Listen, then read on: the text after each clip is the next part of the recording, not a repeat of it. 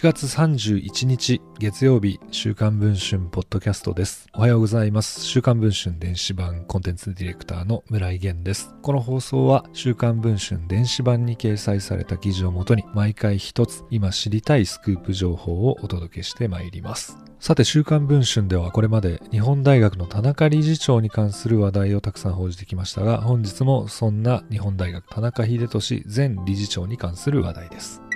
皆さんも就任祝いをもらったり高価な背広を1着ぐらい田中先生に作ってもらっているでしょう。1月14日、日本大学本部で行われた理事会で、所得税法違反で逮捕起訴された日大の前理事長、田中秀俊氏について、出席者の一人がこんな発言をしていたことが、日大問題を取材し続けるジャーナリスト、西崎信彦氏の取材で判明しました。冒頭の発言の主は日大生産工学部の交友会会長のものです。実はこの発言に先立って昨年末頃からこんな不穏な情報が日大関係者の間を駆け巡っていました。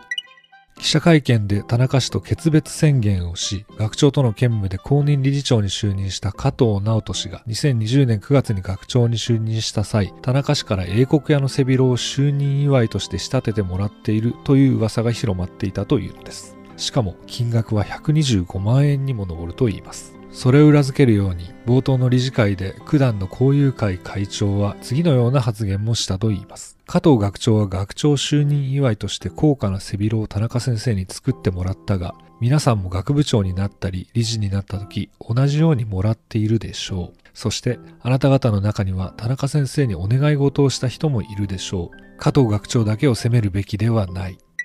加藤理事長は西崎氏の取材に対しこのように認めました。あれは奥さんだったか、田中先生からだったかは記憶がはっきりしませんが、学長就任のお祝いに英国屋の布地をいただいてスーツを作ったことは事実です。周りにたくさん人がいたので断れず受け取りました。ただ、私は吊るしのスーツしか着たことがないので、値段がまるでわからず、常識的に贈り物なら1人5万円だろうと思い、そこから予想金額を4倍の20万円としてお返しはしました。貸し借りはないと思っていますし、お祝い金は一切受け取っていません。もしそんなに高いものであれば、その金額分はお返ししたいと思います。